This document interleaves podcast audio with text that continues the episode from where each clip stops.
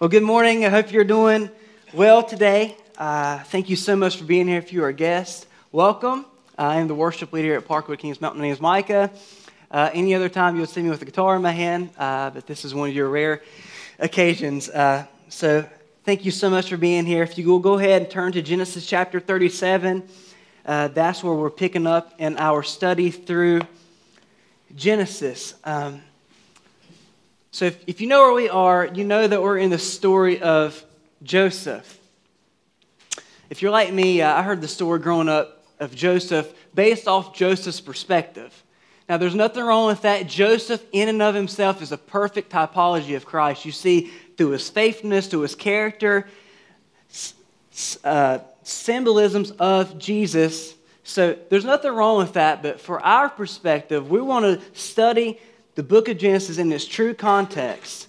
So, with that said, we must begin with the idea of Genesis chapter 3, verse 15. It says that I will put enmity between you and the woman, and between your offspring and her offspring. He shall bruise your head, and you shall bruise his heel. You see, everything of what we're reading, especially Joseph's narrative, is not about Joseph. That's ironic. That, is, that does not make sense. The story of Joseph is not even about Joseph, it's actually about Jacob. You see at verse 2, it says that these are the generations of Jacob. So the Joseph narrative is actually a continuation of Jacob. So when we're reading this narrative, we have to keep in mind the promises God's already given us at the beginning of Genesis. First, the seed that He's promised that one day a seed is going to come to crush the serpent's head and I also want to point you to the Abrahamic covenant. Uh, Genesis 15, verses 12 through 16. See, uh, a couple years ago, I was in a Genesis class through seminary, and one of our big assignments was a Abrahamic covenant chart. Um, that took 10 hours, that as fun as it sounds. And my assignment was from Genesis 12 when the Abrahamic covenant, when God first calls Abram, all the way to Genesis 50, I had to mention every single time this covenant is, is stated. Uh, if you can imagine, this is 50 pages of a chart. I will gladly show it to you any time. I'm proud of this thing. Uh, but when I got to Genesis 28, pretty much through 50, I actually enjoyed this because there wasn't many more mentions of the covenant, which meant less work for me, which meant I can get home and go to sleep that night. Uh, but for our purposes, if we're not careful, we will forget the covenant God has given Abraham. And this is absolutely pivotal for today's message. So, Genesis 15, 12 through 16 says, As the sun was going down, a deep sleep fell on Abram. And behold, dreadful and dark, great darkness fell upon him. Then the Lord said to Abram, Know for certain that your offspring will be sojourners in the land that is not theirs, and will be servants there, and they will be afflicted for 400 years. But I will bring judgment on the nation that they serve, and afterward they shall come out with great possessions. As for you, you shall go to your fathers in peace. You shall be buried in good old age, and they shall come back here in the fourth generation, for the iniquity of the Amorites is not yet complete. This to me is the biggest covenant that we see that God gives Abraham. If you remember back at this passage, this is where God set, goes through the separated carcass of an animal, which means that he's swearing on his own name that this is going to be fulfilled. In other words, what God promises here in chapter 15 is going to be fulfilled, and we're about to see it, beginning of this fulfillment, right now in Genesis chapter 37. So, my goal today my main goal is that the Lord, to show you that the Lord God provides for and protects Joseph to fulfill God's purpose. And I also just want you to see that God will indeed make a great nation out of Jacob. He is going to, and he's going to do it ultimately through the person of Joseph. Joseph is the vehicle in which this whole car is about to turn. So go ahead and come and pray with me. Father, we love you this morning uh, as we've ever been singing. God, there's nothing like you. You are faithful. You're faithful to what you've promised. You're faithful ultimately through Jesus. You're faithful at the cross. You're faithful to this day, God. your character is worthy of praise, honor, and glory. And so, Father, we exalt you this morning. God, I pray you would turn our attention to your word. God, I pray that you would make yourself known even greater this morning. I ask you, Holy Spirit, to come in this place, fill this place with your presence, make known Christ. God, I pray that your faithfulness to your people, to your promises, is seen. God, I pray that you would speak clearly through me for the sake and glory of your name alone. So, Father, be known, be worshiped, we pray. In Jesus' name, amen. Genesis 37, verse 2, starts like this These are the generations of Jacob. Joseph, being 17 years old, was pasturing the flock with his brothers. He was a boy with the sons of Bilhah and Zilpah, his father's wives. And Joseph brought a bad report to them to their father. Now, Israel loved Joseph more than any of his sons because he was the son of his old age. And he made him a robe of many colors. But when his brothers saw that their father loved him more than all his brothers, they hated him and could not speak peacefully to him. So we start, see at verse 2, first off, that Joseph is 17 years old. He's a young man. You notice what he's doing just with his brothers. The exact same thing that he grew up probably hearing. He's doing what his father Jacob did. He's shepherding. And notice also in verse 2 that Joseph brings a report of his brothers back. Now, we don't know the motive behind these reports, but what we do see is that Joseph is already seen as being faithful. He's bringing a report back about his brothers to his father. So I want you to notice as we continue through this narrative that there's a contrast between Joseph's faithfulness and his brother's unfaithfulness. His character compared to his brother's characters. Okay?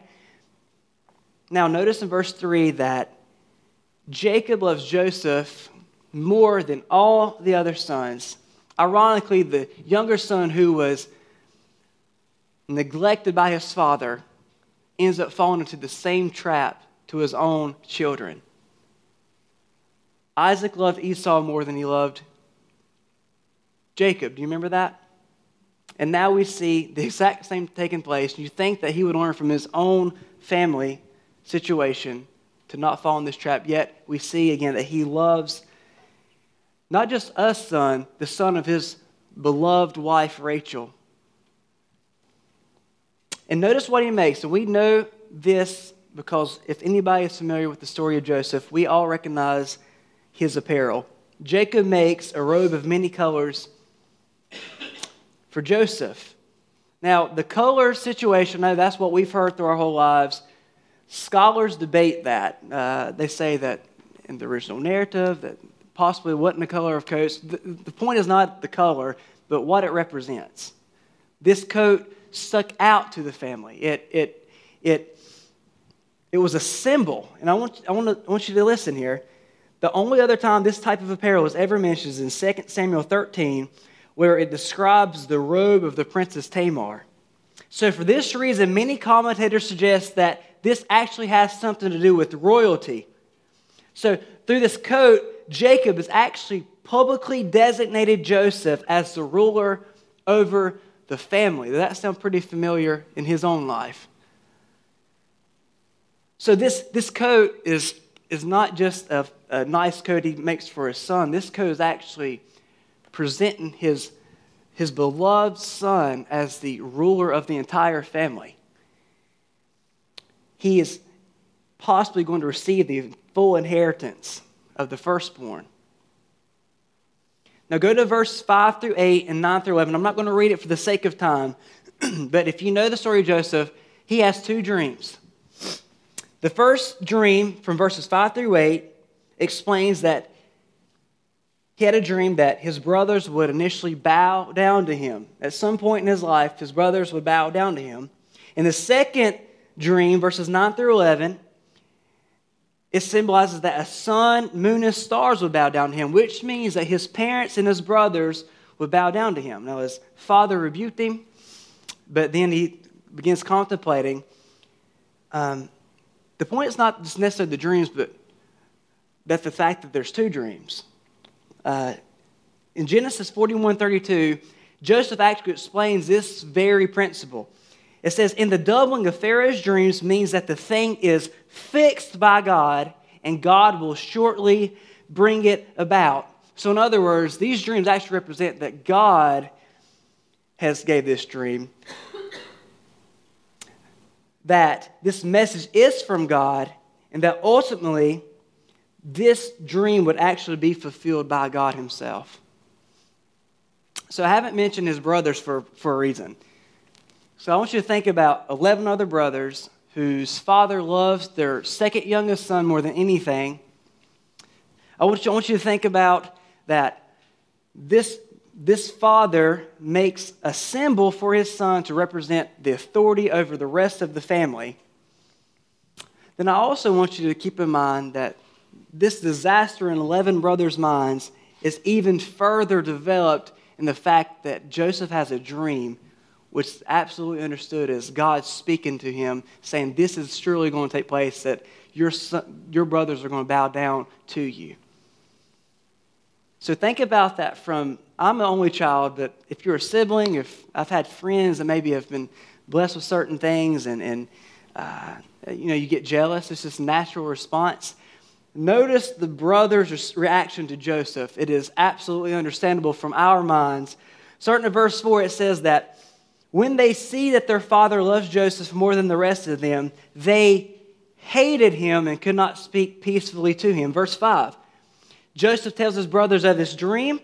They hated him even more. In verse 8, after responding to Joseph's dream, they hated him even more for his dreams and for his words. And watch verse 11. After hearing his brother explain the second dream, his brothers were jealous of him. This jealous is a deeper hate than just normal hate. Uh, that actually could represent a, a violent outcome from this feeling. From our perspective, their reaction is very understandable.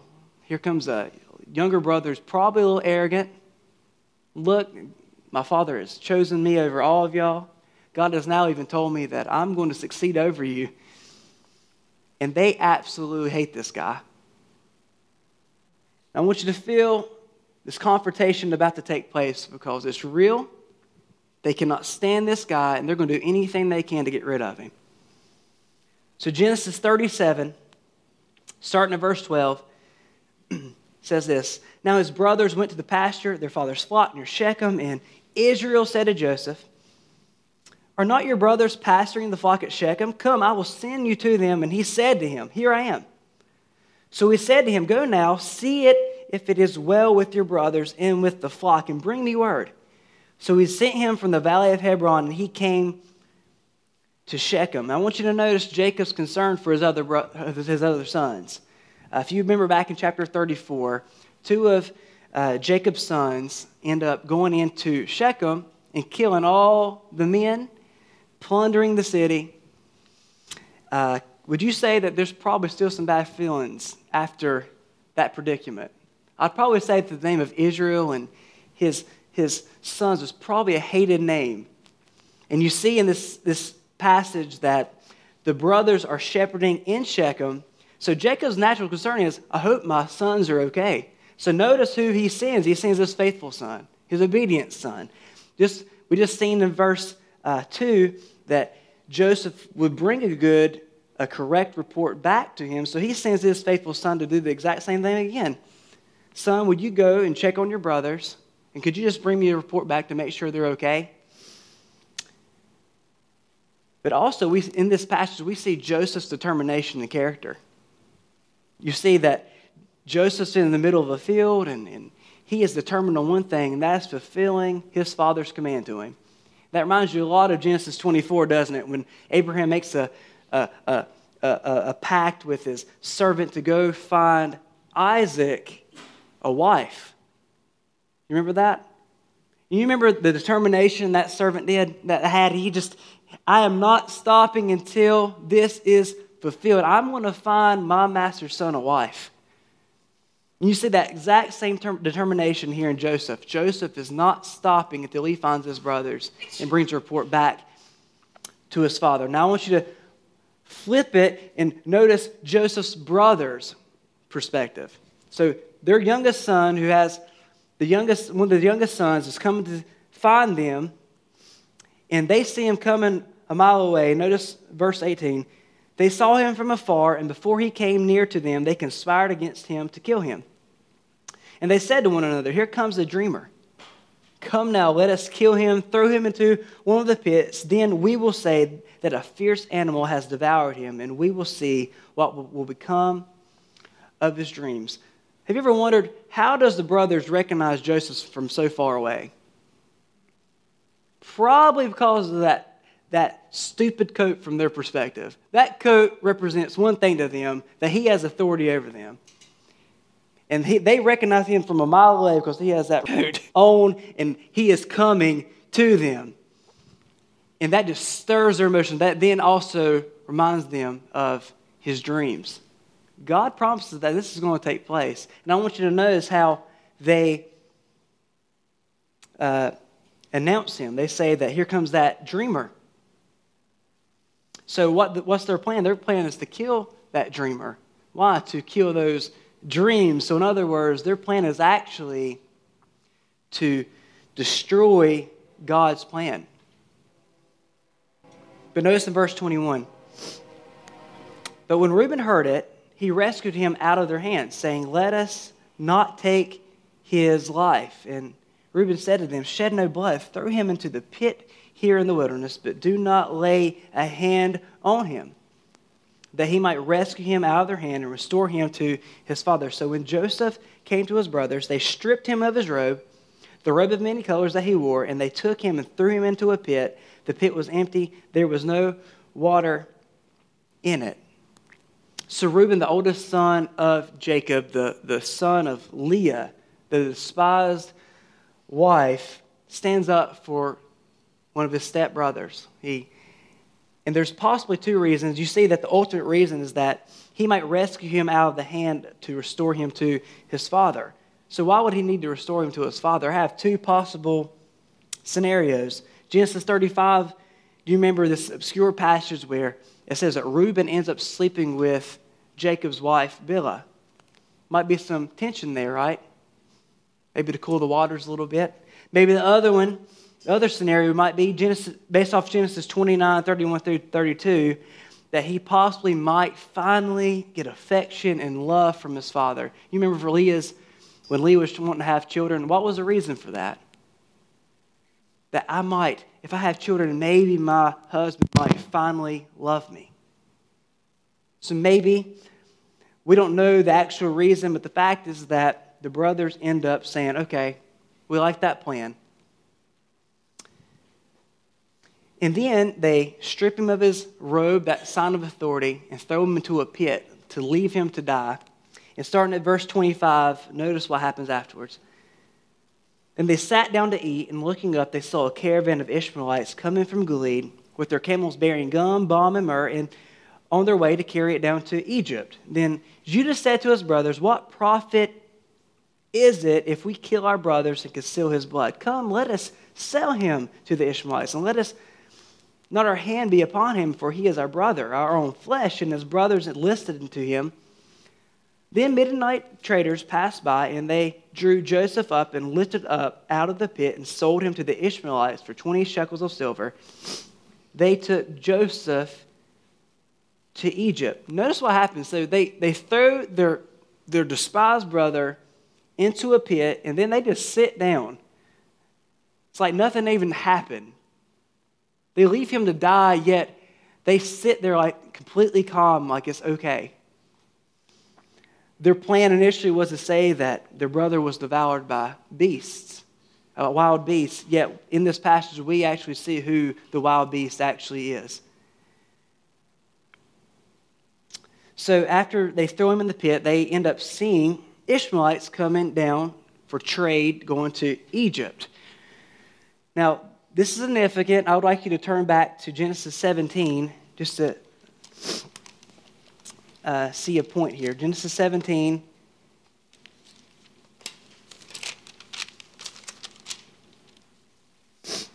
Start down at uh, verse 15. God said to Abraham, As for Sarah, your wife, you shall not call her name Sarah, but Sarah shall be your name. I will bless her, and moreover, I will give you a son by her. I will bless her, and she shall become nations. Kings of people shall come from her. Now drop down to verse 20. As for Ishmael, I have heard you. Behold, I have blessed him and will make him fruitful and multiply him great. Now listen, he shall father twelve princes, and I will make him into a great nation, but I will establish my covenant with Isaac, whom Sarah shall bear to you at this time next year. So, if you want to, from that perspective, the promised seed Isaac is placed into the hands of the, the non promised seed, which is Ishmael, whom then takes Joseph, which represents Isaac, down to Egypt this is beautiful, to fulfill God's purposes. Do not be confused at this moment. God is in control completely. He is providentially working out his purposes, even at this low point in Joseph's life. In the midst of slavery, God is still working out his plan. Verses 29 through 35 pretty much present how the sons deceive their father. They use, ironically, goat's blood. They dip Joseph's robe into it, and then they send it to their father. So the, the deceiver Jacob, who used the goat to deceive his own father, is now deceived by goat blood himself. Now, for the sake of clarity in the narrative, I want you to turn to Genesis chapter 39 as we continue in the Joseph part of the story. And we're going to pick up right at verse 1 because this is a continuation of what just took place in 37. So Joseph is sent to Egypt in slavery. And we pick up at verse 1 when he gets there. Now, Joseph had been brought down to Egypt, and Potiphar, an officer of Pharaoh, the captain of the guard, an Egyptian, had bought him from the Ishmaelites who had brought him down there. The Lord was with Joseph, and he became a successful man, and he was in the house of his Egyptian master. His master saw that the Lord was with him, and that the Lord caused all that he did to succeed in his hands. So Joseph found favor in his sight and attended him. And he made him overseer of the house and put him in charge of all that he had. From the time that he made him overseer in the house and over all that he had, the Lord blessed the Egyptian's house for Joseph's sake. The blessing of the Lord was on all that he had in house and field. So, this section of Scripture, do not miss this. The main point, the main point is that the Lord was prospering Joseph.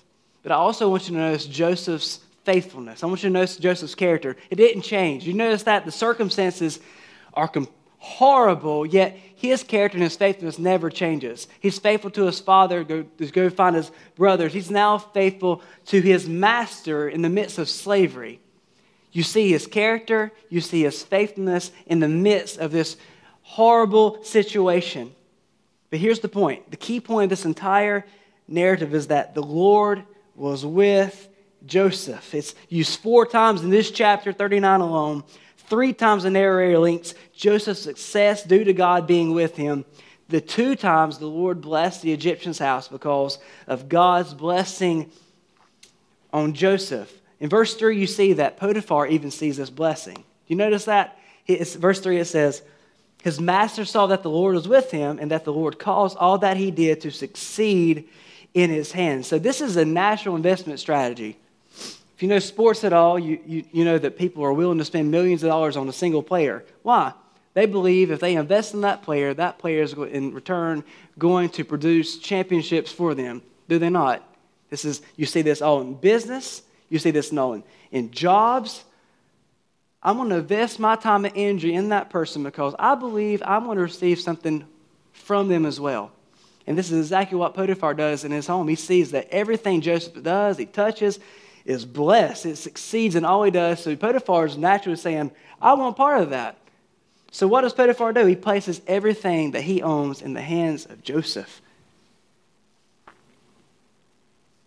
And then notice at verse 5, it says, The Lord blessed the Egyptian's house for Joseph's sake. So here's a quote Everything that Potiphar owned was under the care of Joseph, and it flourished. He was the faithful servant par excellence. Potiphar had no need to be concerned about anything he had, even his wife. Which leads us completely right to verse 6 through 20. 6b Now Joseph was handsome and form in appearance, and after a time his master's wife cast her eyes on Joseph and said, Lie with me.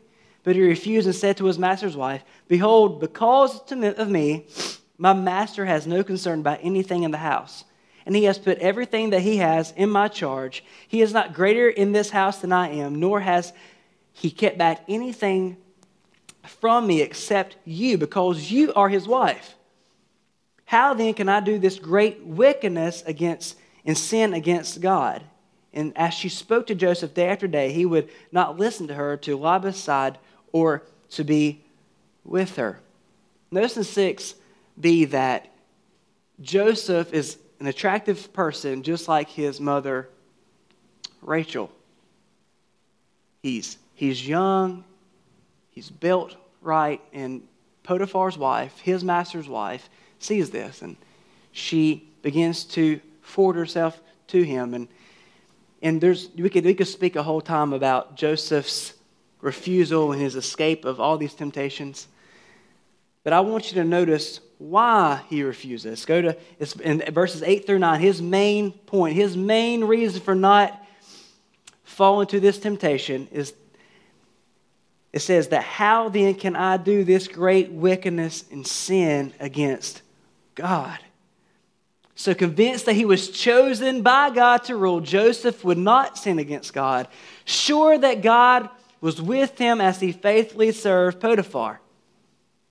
He would not do wickedly against his master. He knew that he could not succeed by defying God. Two points that was in the heart of Joseph during these times of refusal. Number one, God had chosen him for a special task. Number two, God had been prospering him to give him the responsibilities that he had. Does that not remind you of Hebrews 12? Let me read it for you. Therefore, since we are surrounded by so great a cloud of witnesses, let us also lay aside every weight and sin which clings so closely. And let us run with endurance the race that is set before us, looking to Jesus, the founder and perfecter of our faith, who for the joy that was set before him endured the cross, despising the shame, and is seated at the right hand of the throne of God. Jacob or Joseph did not want to fall into this temptation mainly because he did not want to disobey his God. He knew God was with him and he would not succeed without him. Just as Hebrews, we look to Christ, we lay all sin, all shame for the sake of the glorious future ahead of us. Equally important is this lesson. The resistance to temptation does not always find immediate reward. I would love to tell you that because of Joseph's obedience and, refusal to sleep with his master's wife, that everything just worked out perfectly for him. Uh, you'll read a little bit later in this chapter that he is thrown in prison mainly due because of his master's wife's false accusation.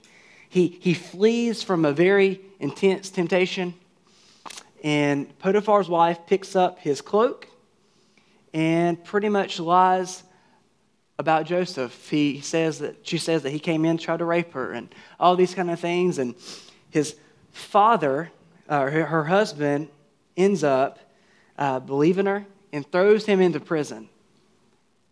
So the faithful, God fearing man, in the midst of temptation, flees from it, yet is still punished. So I'm going to stop here for a second because if this story is about Joseph, how in the world does chapter 38 even relate? If you just read the text on its own, it makes no sense in the narrative because you're sitting there thinking, well, I want to learn about Joseph, and all of a sudden you were mentioning Judah and Tamar, Moses. Why in the world? Uh, I also want to remind you again that this narrative is not about Joseph. remember, God promised a seed in uh, Genesis chapter 3, and his seed is going to come. He is going to fulfill exactly what he promises. In chapter 38, completely points to how this seed is going to come to bear. So, if you will, very quickly, Genesis chapter 38, I'm going to read the first five verses and then tell you the brief story. It happened at that time that Judah went down from his brothers and turned aside to a certain Adullamite whose name was Hira. There, Judah saw the daughter of a certain Canaanite whose name was Shua. He took her, went into her, and she conceived and bore a son. And he called his name Ur. She conceived again, bore a son, and called his name Onan. Yet again she bore a son. She called his name Shelah. Judah was in Chezib when she bore him. Now, notice in verse 1 that unlike Joseph, who was forcibly led out of his father's home in the promised land, Judah here is seen as willfully leaving his father, his family. Furthermore, his, the promises God gave Abraham all the way back in chapter 12. Judah despises his brother. He is the, the main uh, genius who decided to send his brother to slavery in the first place. And now we see this deceitful, sinful brother now leaving his family, leaving the promised seed, and not just leaving his promised seed, but marrying a Canaanite woman. Now, if you remember back in Genesis, Abraham was completely against marrying a Canaanite woman. Why? Because they are a cursed people. Yet we see here Judah, simple brother, going and marrying a Canaanite woman, and notice that he has three sons. Now, when these sons get older, the oldest son is named Ur. Ur is given to a woman named Tamar for marriage. Uh, we read later on the text that Ur is sinful in the eyes of God. God therefore kills Ur because of his wickedness. The very first person God kills because of sin individually. We then see that based off this marriage, uh, this type of marriage, uh, we know this later in, in Matthew 22. Jesus references this that if, if, a, if, a, if a son marries a woman and that son passes away, the next son in line then marries the widow to continue the seed of the deceased son or the deceased brother. So I want so Onan here, uh, if he has a child, he then would further Er's seed. Onan here refuses to uh, carry on his father's seed therefore is seen as wicked in the eyes of the Lord, is killed as well. then you see in verse 11 in chapter 38 that Judah said to Tamar, who now is a widow of two.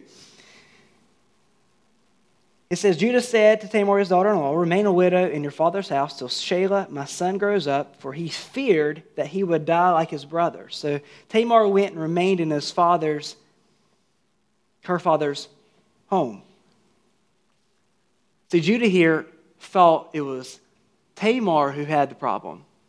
But we actually see that the problem is not in Tamar, but it's in Judah and his wicked, wicked descendants. It's his sin that God is punishing, not Tamar. Tamar is seen here as actually righteous compared to Judah. And then, so in the story, uh, the youngest son grows up. Judah never gives him to marry Tamar. Tamar recognizes that she is never going to receive the rights in which she truthfully deserves within this marriage um, way. And so she decides to put everything in, in her own hands. She, she dresses as a prostitute, and I'm not making this up, you can look it up. She dresses like a prostitute and then finds out that her father in law is going to go to a nearby town to do some work. She sits in front of the town gate then proceeds to deceive her father in law by having intercourse with him. Now, she, before all this takes place, uh, she says, Well, if we, if we do all this, how are you going to pay me? Judah says that I will give you a young goat, but until then, I'm going to give you basically, in modern terms, my identification, my credit card, my license, and I'm just going to give this to you to make sure that when I come back with my payment that you will rightfully receive this. And so they proceed. Ironically, his daughter-in-law, who he neglected, becomes pregnant with his own children. And then three months later, after realizing that she is by then showing, Judah finds out and says, Kill her. Kill her. She's been unlawful. She's, she's been unfaithful. Kill her. And while they're dragging her out to burn her, she says, Wait, send this identification and give this message to the man who owns this identification is the Father. You see in this narrative that Judah says that she, he finds out and he says that this woman is actually more rightful than I am. And through this unlikely, awful circumstance, Tamar ends up with two sons, pregnant with twins. At the time of birth, the, the, older, the older sibling comes out, but then some miraculous way, the younger child comes out first. And that younger son's named Perez. Now, I'd like to ask you this question today between Joseph and Judah who is the promised seed? Who's the promised seed? And I'd like you to turn to Matthew chapter 1 really quickly. We're going to find out the answer. Matthew chapter 1, we're going to start at verse 1.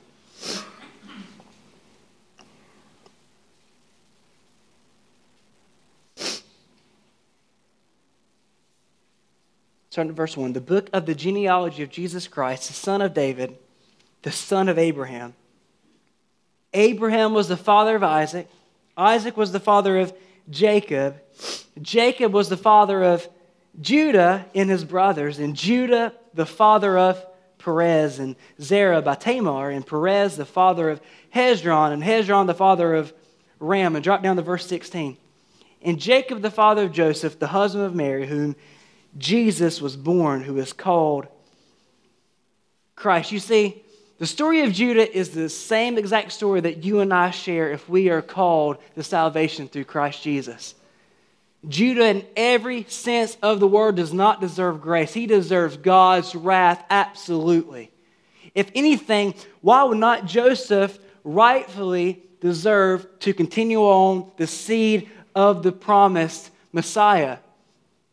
But we see here that God, through his sovereign grace, calls Judah to be the continuation of the seed. Therefore, having a child who continues the seed from there. And is that not your and my absolute testimony if we have been saved by the grace of God? Us deserving God's wrath, his condemnation, we absolutely have been pouring out grace and now are considered sons and daughters of the living God of this universe. You see, Judah's story is not much different than your and mine.